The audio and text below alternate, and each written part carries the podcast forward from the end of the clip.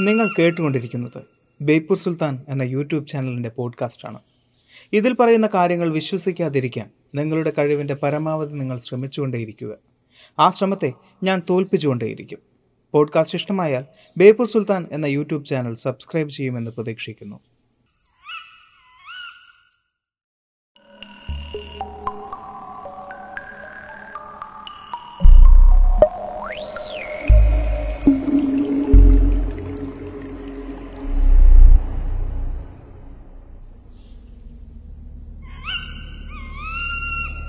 ആയിരത്തി തൊള്ളായിരത്തി എഴുപത്തി എട്ട് ഫെബ്രുവരി ഇരുപത്തിനാല് വൈകിട്ട്. അന്നൊരു വെള്ളിയാഴ്ചയായിരുന്നു. കാലിഫോർണിയയിൽ നിന്നും ഏതാണ്ട് നൂറ്റിപ്പത്ത് കിലോമീറ്റർ അകലെയുള്ള പ്ലുമാസ് നാഷണൽ ഫോറസ്റ്റ്. അവിടെ മഞ്ഞ് വീണ ഏതോ പാതയിലൂടെ ഒരു കാർ പതിയെ നീങ്ങുകയാണ്. ആ വാഹനം ഓടിക്കുന്നത് ജോസഫ് ഷോൺസ് എന്ന വ്യക്തിയാണ്. പലപ്പോഴും ആ കാടുകളിൽ മഞ്ഞ് വീണ താഴ്വരകളിൽ അദ്ദേഹം കുടുംബവുമായി വന്ന് സ്കൈയിങ് ചെയ്യാറുണ്ട്. അന്നും വരാൻ പോകുന്ന ഏതോ അവധി ദിവസത്തിൽ കുടുംബവുമായി വന്ന് സ്കൈയിങ് ചെയ്യാൻ പറ്റിയൊരിടം അന്വേഷിച്ചാണ് അദ്ദേഹം ഇറങ്ങിയത്. ആ യാത്രയിൽ അദ്ദേഹത്തിന്റെ കാർ മഞ്ഞിൽ പൂണ്ടു പോവുകയായിരുന്നു അദ്ദേഹം കാറിൽ നിന്നിറങ്ങി വാഹനം തള്ളി നീക്കാൻ ശ്രമിച്ചുവെങ്കിലും വാഹനം നീങ്ങിയില്ല എന്ന് മാത്രമല്ല അദ്ദേഹത്തിന് നെഞ്ചുവേദന അനുഭവപ്പെടുകയും ചെയ്തു. അദ്ദേഹം കാറിൽ കയറി കണ്ണടച്ച് കിടന്നു. അല്പനേരത്തിന് ശേഷം എന്തോ ശബ്ദം കേട്ടാണ് അദ്ദേഹം കണ്ണു തുറന്നു നോക്കുന്നത്. ഇരുട്ടിൽ അദ്ദേഹം കാണുന്നത് അല്പം ദൂരെയായി ഒരു കാറിന്റെ വെളിച്ചമാണ്. ആ വെളിച്ചത്തിൽ കാറിൽ നിന്നും പുറത്തേക്ക് ഇറങ്ങിയ നാലോ അഞ്ചോ നിഴലുകൾ. അദ്ദേഹം ഒരു സഹായത്തിനായി കാറിൽ നിന്നും പുറത്തേക്ക് ഇറങ്ങി ഉറക്കെ വിളിച്ചിരുന്നു. എന്നാൽ അത് കേട്ട് അവർ നിശബ്ദരായി എന്ന് മാത്രമല്ല ആ കാറിന്റെ വെളിച്ചം ഓഫാക്കുകയും ചെയ്തു. അല്പനേരത്തിന് ശേഷം ടോർച്ച് ലൈറ്റുകൾ അദ്ദേഹം കണ്ടുവെങ്കിലും ആരും സഹായത്തിനായി വന്നില്ല. പിറ്റേന്ന് നേരം പുലർന്നപ്പോൾ അദ്ദേഹം കണ്ടത് അവിടെ മുഴുവൻ മഞ്ഞ് മൂടിക്കിടക്കുന്നതായിരുന്നു. അദ്ദേഹം പതിയെ നടന്ന് ആ കാട്ടിൽ നിന്നും പുറത്തേക്ക് കടക്കാൻ ശ്രമിച്ചു. അല്പം ദൂരെയായി അദ്ദേഹം കണ്ടു ഇന്നലെ രാത്രി കണ്ട ആ കാർ. അത് ഉപേക്ഷിക്കപ്പെട്ട നിലയിലായിരുന്നു. ആ കാറിൽ മനുഷ്യരാരും തന്നെ ഉണ്ടായിരുന്നില്ല. എന്നാൽ ചിലപ്പോൾ അദ്ദേഹമായിരിക്കുമോ ആ കാറിൽ അവസാനം ആ അഞ്ചുപേരെ കണ്ടത്. ആ അഞ്ചുപേരെ അവസാനം ജീവനോടെ കണ്ടത് അദ്ദേഹമായിരുന്നു. എന്താണ് ആ അഞ്ച് സുഹൃത്തുക്കൾക്ക് ആ രാത്രിയിൽ സംഭവിച്ചത്? കയറിപ്പോരൻ ചങ്ങായിമാരെ ബേപ്പൂർ സുൽത്താന്റെ ദുനിയാവിലേക്ക്.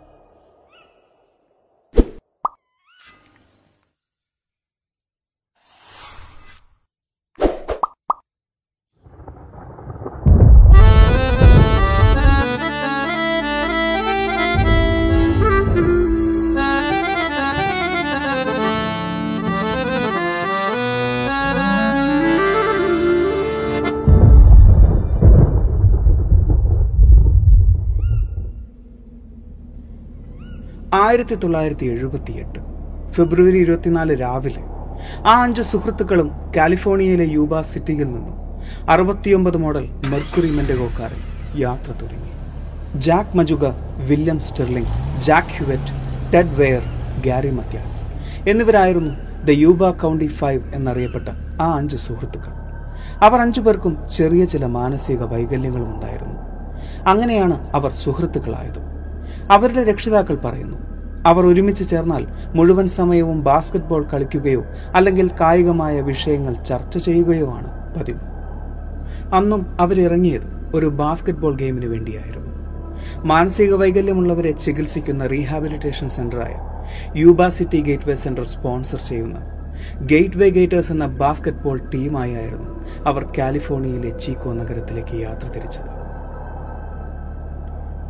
ആ അഞ്ച് സുഹൃത്തുക്കളിൽ ജാക്ക് മജൂഗയുടേതായിരുന്നു അറുപത്തിയൊമ്പത് മോഡൽ മെർക്കുറി മാൻഡബിൾ അദ്ദേഹത്തെ കൂടാതെ ആ അഞ്ച് സുഹൃത്തുക്കളിൽ ഗാരി മത്യാസിന് മാത്രമാണ് കാർ ഓടിക്കാനുള്ള ലൈസൻസ് ഉണ്ടായിരുന്നത്.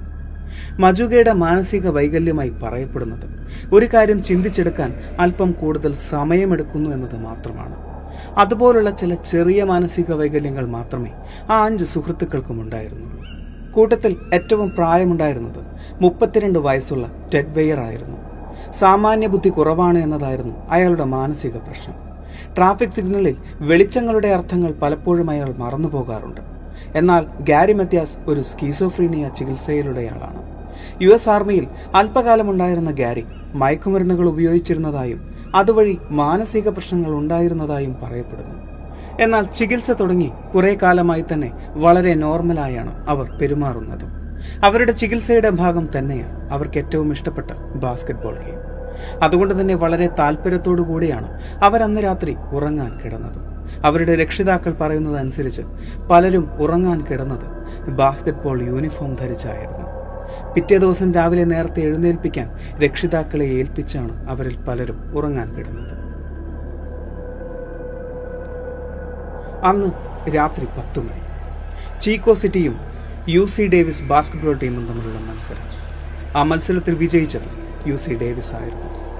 ആ അഞ്ച് സുഹൃത്തുക്കളുടെയും favourite basketball team U C Davis അവർക്ക് ഏറ്റവും ഇഷ്ടമുള്ള അവരുടെ favourite basketball team U C ഡേവിസിന്റെ വിജയം അവർ ആഘോഷിക്കാൻ തീരുമാനിച്ചു. സ്റ്റേഡിയത്തിൽ നിന്നും ഇറങ്ങി അല്പം ദൂരെയുള്ള സ്റ്റോറിലേക്ക് വെച്ചുപിടിച്ചു പത്ത് മണിക്ക് ശേഷം കടയടയ്ക്കാൻ തീരുമാനിച്ച ആ കടക്കാരി ഇന്നും ഓർക്കുന്നു അപ്പോൾ കയറി വന്ന ആ അഞ്ച് സുഹൃത്തുക്കളെ. ആവശ്യത്തിൽ കൂടുതൽ സ്നാക്സും പാലും സോഡയും അവർ വാങ്ങി. അവരായിരുന്നു ആ അഞ്ച് സുഹൃത്തുക്കളെ വ്യക്തമായി അവസാനം കണ്ട ദൃക്സാക്ഷി. അന്ന് രാത്രി ബാസ്കറ്റ്ബോൾ കഴിഞ്ഞ് യാത്ര തിരിക്കുകയാണ് എന്ന ഫോൺ കോൾ പ്രതീക്ഷിച്ചു രക്ഷിതാക്കളിൽ ചിലർ ഉറങ്ങാതെ കാത്തിരുന്നു. എന്നാൽ ഒരു മണിക്കൂർ മാത്രം യാത്രാ ദൂരമുണ്ടായിരുന്ന ചിക്കോയിൽ നിന്നും കുട്ടികൾ രാവിലെ ആയിട്ടും തിരിച്ചെത്താത്തതിനെ തുടർന്ന് രക്ഷിതാക്കൾ പോലീസിൽ പരാതി നൽകുകയായിരുന്നു.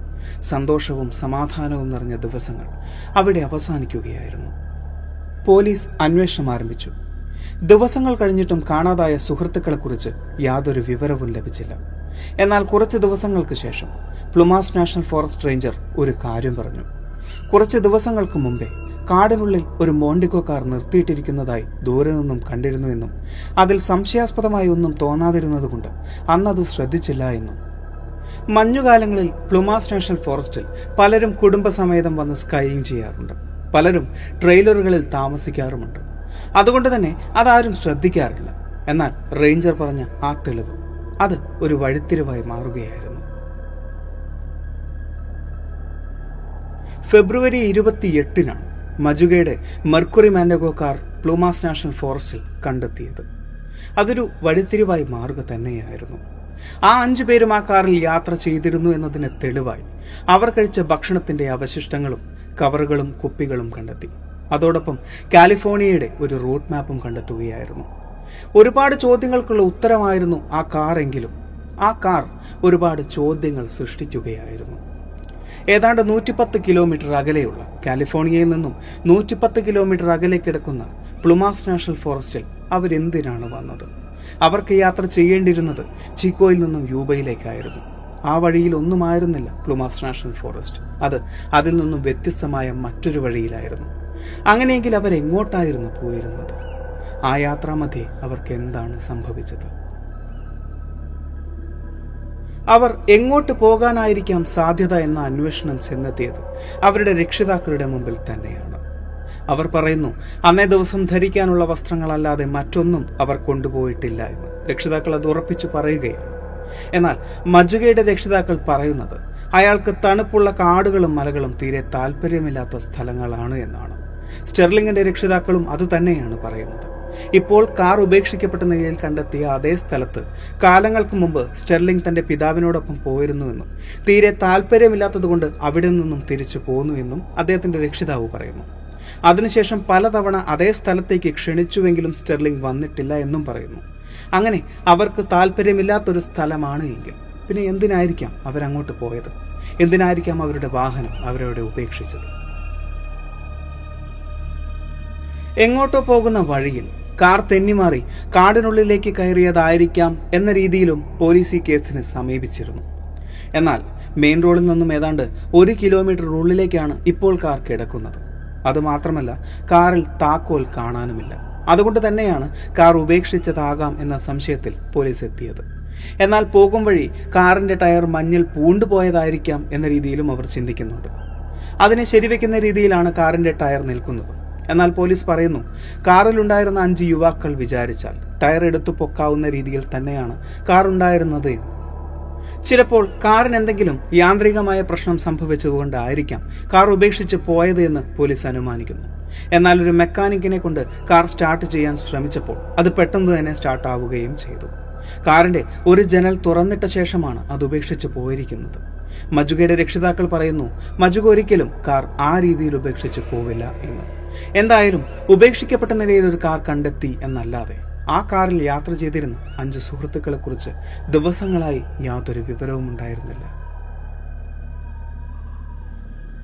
ആ അഞ്ച് സുഹൃത്തുക്കളെ കണ്ടവരാരെങ്കിലും ഉണ്ടോ എന്ന രീതിയിൽ പോലീസ് മീഡിയകളിലും പത്രങ്ങളിലും അറിയിപ്പുകൾ നൽകിയിരുന്നു. വ്യക്തമായ തെളിവുകൾ നൽകുന്നവർക്ക് പാരിതോഷികങ്ങളും രക്ഷിതാക്കൾ പ്രഖ്യാപിക്കുകയും ചെയ്തിരുന്നു. പലരും വന്നുവെങ്കിലും പോലീസ് അംഗീകരിച്ചത് രണ്ടുപേരെ മാത്രമായിരുന്നു. അതിലൊന്ന് തുടക്കത്തിൽ പറഞ്ഞ ജോസഫ് ഷോൺസ് ആയിരുന്നു അദ്ദേഹം അന്ന് രാത്രി കണ്ടത് മജുകയും സുഹൃത്തുക്കളെയുമായിരുന്നു എന്ന് പോലീസ് ഉറപ്പിച്ചു പറയുന്നു. അതിന് കാരണം വ്യക്തമായ സമയവും സാഹചര്യവും സന്ദർഭവുമായിരുന്നു. എന്നാൽ രണ്ടാമത്തെ ദൃക്സാക്ഷി വാഹനം ഉപേക്ഷിക്കപ്പെട്ട സ്ഥലത്തു നിന്നും ഏതാണ്ട് മുപ്പത് കിലോമീറ്റർ ദൂരെയുള്ള ഒരു സ്റ്റോറിലെ സ്ത്രീയായിരുന്നു. അവർ പറയുന്നു കുട്ടികളെ കാണാതായതിനു ശേഷം മാർച്ച് മൂന്നാം തീയതി ഒരു ചുവന്ന ട്രക്കിൽ അവർ സ്റ്റോറിൽ വന്നിരുന്നു എന്നും. അവിടെ നിന്നും സ്റ്റോറിന് പുറത്തുള്ള ഫോൺ അവർ ഉപയോഗിച്ചിരുന്നു എന്നും അതിൽ രണ്ടുപേർ പുറത്തേക്ക് ഇറങ്ങിയെന്നും ബാക്കിയുള്ളവർ ട്രക്കിൽ തന്നെ ഇരിക്കുകയായിരുന്നു എന്നും അവർ ഉറപ്പിച്ചു പറയുന്നു. പലരും പലതും പറഞ്ഞുവെങ്കിലും വ്യക്തമായ തെളിവുകൾ ഒന്നും തന്നെ ലഭിച്ചിരുന്നില്ല. മാസങ്ങൾക്ക് ശേഷം മഞ്ഞുകാലം കഴിഞ്ഞിട്ടും ആ അഞ്ചുപേരെക്കുറിച്ച് യാതൊരു വിവരവും ലഭിച്ചിരുന്നില്ല. എന്നാൽ ജൂൺ നാലിന് കാടിനുള്ളിലൂടെ ഒരു കൂട്ടം ബൈക്കേഴ്സ് യാത്ര ചെയ്യുകയായിരുന്നു. ഏതാണ്ട് മുപ്പത് കിലോമീറ്റർ ഉള്ളിലായുള്ള ഒരു ട്രെയിലറിലേക്കാണ് അവർ യാത്ര ചെയ്യുന്നത്. അസഹ്യമായ ഒരു ഗന്ധം അവരെ ട്രെയിലറിനുള്ളിലേക്ക് നോക്കാൻ പ്രേരിപ്പിച്ചു. അതിന്റെ ചില്ല് തകർന്ന നിലയിലായിരുന്നു. അതിലൂടെ നോക്കി അവർ കണ്ടത് ചീഞ്ഞളിഞ്ഞ ഒരു മൃതശരീരമായിരുന്നു. അതിന്റെ അസഹ്യമായ ഗന്ധം അവരിൽ അറപ്പുളവാക്കി. ഭയന്ന് വിറച്ച അവർ പോലീസിനെ അറിയിച്ചു. പോലീസ് വന്ന് വ്യക്തമായ പരിശോധനയിലൂടെ മനസ്സിലാക്കിയത്. അത് ആ അഞ്ച് സുഹൃത്തുക്കളിൽ ഒരാളായ ടെഡ്വെയറുടെ മൃതശരീരമായിരുന്നു എന്നതാണ്. ഒരാൾക്ക് മരണം സംഭവിച്ചുവെങ്കിൽ ബാക്കിയുള്ളവർക്ക് എന്തായിരിക്കാം സംഭവിച്ചത്? പോലീസ് അന്വേഷണം തുടങ്ങി. കാർ ഉപേക്ഷിക്കപ്പെട്ട സ്ഥലത്തു നിന്നും ട്രെയിലർ വരെയുള്ള സ്ഥലങ്ങളിൽ അവർ അരിച്ചു അരിച്ചുപെറുക്കി അവർക്ക് കാണാനായത് രണ്ട് മൃതദേഹങ്ങളായിരുന്നു. ആ രണ്ട് മൃതദേഹങ്ങളിലും മാംസ കഷ്ണങ്ങളില്ലായിരുന്നു എല്ലാം പുഴുക്കൾ തിന്ന് തീർത്തിട്ടുണ്ടായിരുന്നു. ആ രണ്ട് മൃതദേഹങ്ങൾ മജുകയുടെയും സ്റ്റെർലിങ്ങിന്റെയുമായിരുന്നു. അവരുടെ മരണകാരണം അതിതീവ്രമായ തണുപ്പായിരുന്നു. ആ രണ്ടുപേരും കാണാതായ ദിവസങ്ങൾക്ക് ശേഷം തന്നെ മരണപ്പെട്ടിരുന്നു. എന്നാൽ ട്രെയിലറിൽ മരണപ്പെട്ട ടെഡ്വെയറുടെ മൃതശരീരത്തിലൂടെ മനസ്സിലായത് അയാൾ മൂന്ന് മാസങ്ങൾക്ക് ശേഷമാണ് മരണപ്പെട്ടിരിക്കുന്നത്. അയാളുടെ മരണ കാരണം അതിതീവ്രമായ തണുപ്പും വിശപ്പുമായിരുന്നു. രണ്ട് ദിവസത്തെ അന്വേഷണത്തിനൊടുവിൽ ജാക്വേറ്റിന്റെ മരണവും സ്ഥിരീകരിക്കപ്പെടുകയായിരുന്നു. അതിനുള്ള തെളിവ് ലഭിച്ചത് അദ്ദേഹത്തിന്റെ പിതാവിനായിരുന്നു. കാടിന് നടുവിലെ ട്രെയിലറിൽ നിന്നും ഏതാണ്ട് മൂന്ന് കിലോമീറ്റർ വിട്ടുമാറി ഒരു കുറ്റിക്കാടിനുള്ളിൽ ഹ്യുവറ്റിന്റെ നട്ടൽ ലഭിക്കുകയായിരുന്നു. അതിന് തൊട്ടടുത്തു നിന്നും ഹ്യുവറ്റിന്റെ ജാക്കറ്റും ഷൂസും ലഭിച്ചതുകൊണ്ട് തന്നെയാണ്. അത് ഹ്യുവറ്റിന്റെതാണ് എന്ന് മനസ്സിലായതും. പിന്നീട് വ്യക്തമായ തെളിവുകൾ ലഭിക്കുകയായിരുന്നു. എന്നാൽ യാതൊരു ഉത്തരവും ലഭിക്കാത്തത് ഗാരി മത്യാസിനെ കുറിച്ചാണ്. മാനസിക രോഗങ്ങൾക്ക് മരുന്ന് കഴിച്ചുകൊണ്ടിരുന്ന അദ്ദേഹത്തെക്കുറിച്ച് യാതൊരു വിവരവും ലഭിച്ചിട്ടില്ല. പല മാനസിക രോഗ കേന്ദ്രങ്ങളിലും അന്വേഷിച്ചുവെങ്കിലും ഇന്നുവരെ അദ്ദേഹത്തെക്കുറിച്ച് ഒരു വിവരവും ലഭിച്ചിട്ടില്ല. എന്തായിരിക്കാം ആ രാത്രി സംഭവിച്ചത്? ട്രെയിലറിൽ നിന്ന് ലഭിച്ച ചില വസ്തുക്കൾക്ക് ചില സൂചനകൾ നൽകാൻ സാധിക്കും. അവിടെ കണ്ട ടെഡ്വേറിന്റെ മൃതദേഹം ഏതാണ്ട് എട്ടോളം പുതപ്പുകൾ കൊണ്ട് മൂടിയിട്ടുണ്ടായിരുന്നു. അത് അയാൾ ഒറ്റയ്ക്ക് ചെയ്തതാവാൻ സാധ്യതയില്ല. മറ്റൊരാളായിരിക്കാം ചിലപ്പോൾ അത് ചെയ്തത്. അവിടെ നിന്നും കണ്ടെത്തിയ പേഴ്സ് മോതിരം മാല തുടങ്ങിയവ. ടെഡ്വെയറിന്റെ തന്നെയാണ് എന്ന് രക്ഷിതാക്കൾ പറയുന്നു. എന്നാൽ അവിടെ കണ്ടെത്തിയ ഒരു സ്വർണ വാച്ച് അത് ടെഡ്വെയറിന്റെതല്ല എന്ന് രക്ഷിതാക്കൾ ഉറപ്പിച്ച് പറയുകയും ചെയ്യുന്നു. എന്നാൽ വീട്ടിൽ നിന്നും ഇറങ്ങുമ്പോൾ ക്ലീൻ ഷേവ് ആയിരുന്ന ടെഡ്വെയറിന്റെ മൃതദേഹത്തിൽ പതിമൂന്നാഴ്ചകളോളം വളർച്ചയുള്ള താടിരോമങ്ങൾ ഉണ്ടായിരുന്നു അതിനർത്ഥം കാണാതായതിനു ശേഷം ഏതാണ്ട് പതിമൂന്നാഴ്ചകൾ അയാൾ ജീവിച്ചിരുന്നു എന്നല്ലേ പോലീസുകാരെ കുഴപ്പിക്കുന്ന ചില ചോദ്യങ്ങളുണ്ട്. അതായത് അഞ്ചു പേർക്ക് ഒരു വർഷത്തോളം ജീവിക്കാൻ സാധിക്കുന്ന ഭക്ഷണ സാധനങ്ങൾ ആ ട്രെയിലറിൽ ഉണ്ടായിട്ടും എന്തുകൊണ്ട് ടെഡ്വെയർ അത് ഭക്ഷിച്ചില്ല എന്ന്. അത് മാത്രമല്ല തണുപ്പിനെ അകറ്റാനുള്ള ഇന്ധനവും അവിടെ ഉണ്ടായിരുന്നു. അതൊന്നും അയാൾ ഉപയോഗിച്ചിട്ടില്ലായിരുന്നു. എന്നാൽ ടെഡ്വെയറിന്റെ രക്ഷിതാക്കൾക്ക് അതിന് വ്യക്തമായ ഉത്തരമുണ്ടായിരുന്നു. അവർ പറയുന്നു ഒരു സാധാരണ മനുഷ്യന് ചിലപ്പോൾ സാമാന്യ ബുദ്ധിയിൽ തോന്നുന്ന പല ചിന്തകളും ടെഡ്വെയറിന് തോന്നില്ല. അത് അയാളുടെ അസുഖം തന്നെയാണ്. അതുകൊണ്ടായിരിക്കാം അയാൾ അത് ഉപയോഗിക്കാതിരുന്നത്. അതായത് ട്രെയിലർ ഒരു വീടാണ് എന്ന് അവർ കരുതിയിട്ടുണ്ടാവണം. അതിലേക്ക് അതിക്രമിച്ച് കടന്നപ്പോൾ അതിന്റെ കുറ്റബോധം കൊണ്ടായിരിക്കാം അവിടെയുള്ള ഭക്ഷണം അയാൾ കഴിക്കാതിരുന്നത് എന്നും അത് അയാളുടെ മരണകാരണമായതാവാമെന്നും രക്ഷിതാക്കൾ പറയുന്നു. മാനസിക വൈകല്യങ്ങളുള്ള ആ അഞ്ച് സുഹൃത്തുക്കളിൽ മൂന്ന് പേർ ട്രെയിലറിന് പുറത്തും ഒരാൾ ട്രെയിലറിനകത്തും മരണപ്പെട്ടിരിക്കുന്നു. അഞ്ചാമനായ ഗാരി മത്യാസിന് എന്ത് സംഭവിച്ചു. അവരെ നേരിട്ട് കണ്ടു എന്ന് പറയുന്ന ദൃക്സാക്ഷികളിൽ രണ്ടാമത്തെ സാക്ഷിയായ സ്റ്റോറിലെ സ്ത്രീ പറഞ്ഞത് കള്ളത്തരമാണ് എന്ന് ഈ നാല് മൃതദേഹങ്ങൾ തെളിയിക്കുന്നു. എന്നാൽ ആദ്യത്തെ സാക്ഷിയായ ജോസഫ് ഷോൺസ് അദ്ദേഹം പറഞ്ഞത് സത്യമായിരുന്നു. അദ്ദേഹം അന്ന് കണ്ടത് ഇവരെ അഞ്ചുപേരെയും തന്നെയായിരിക്കണം. പിന്നീട് ഒരു ടോർച്ച് ലൈറ്റിന്റെ വെളിച്ചത്തിൽ കാട്ടിലൂടെ നടന്നു പോയതും അവരായിരിക്കണം. അങ്ങനെ ഒരു ടോർച്ചും കണ്ടെത്തിയിട്ടുമുണ്ട്. ആ യാത്രയിൽ പതിനെട്ട് കിലോമീറ്ററിന് ശേഷം മജുകയും സ്റ്റെർലിങ്ങും തണുപ്പുകൊണ്ട് മരണപ്പെട്ടു. അതിനുശേഷം ചിലപ്പോൾ ട്രെയിലർ ഹ്യൂവേറ്റും വെയറുമായിരിക്കണം. അവിടെ വെച്ച് തളർന്നു പോയ വെയറെ പുതപ്പ് കൊണ്ട് പൊതിച്ച് ഹ്യൂവേറ്റ് പുറത്തേക്ക് ഇറങ്ങിയതായിരിക്കണം മറ്റുള്ളവരെ അന്വേഷിച്ചു. ആ യാത്രയിൽ തണുപ്പ് കൊണ്ട് ഹ്യൂവേറ്റും മരണപ്പെട്ടു. പിന്നീട് മാസങ്ങൾക്ക് ശേഷം ട്രെയിലറിനുള്ളിൽ വെയറും മരണപ്പെട്ടു. അപ്പോഴും ഒരേ ഒരു ചോദ്യം ബാക്കി നിൽക്കുന്നു. അഞ്ചാമനായ ഗാരി മത്യാസ് എവിടെയാണ്? അദ്ദേഹത്തിന് എന്താണ് സംഭവിച്ചത്? ഈ ഒരു വീഡിയോ നിങ്ങൾക്ക് ഇഷ്ടമായി എന്ന് വിചാരിക്കുന്നു. സുൽത്താൻ പറയുന്നത് പോലെ സബ്സ്ക്രൈബുകൾ കൂമ്പാരമാകുമ്പോൾ പരിപാടി ഗംഭീരമാവും. അതുകൊണ്ട്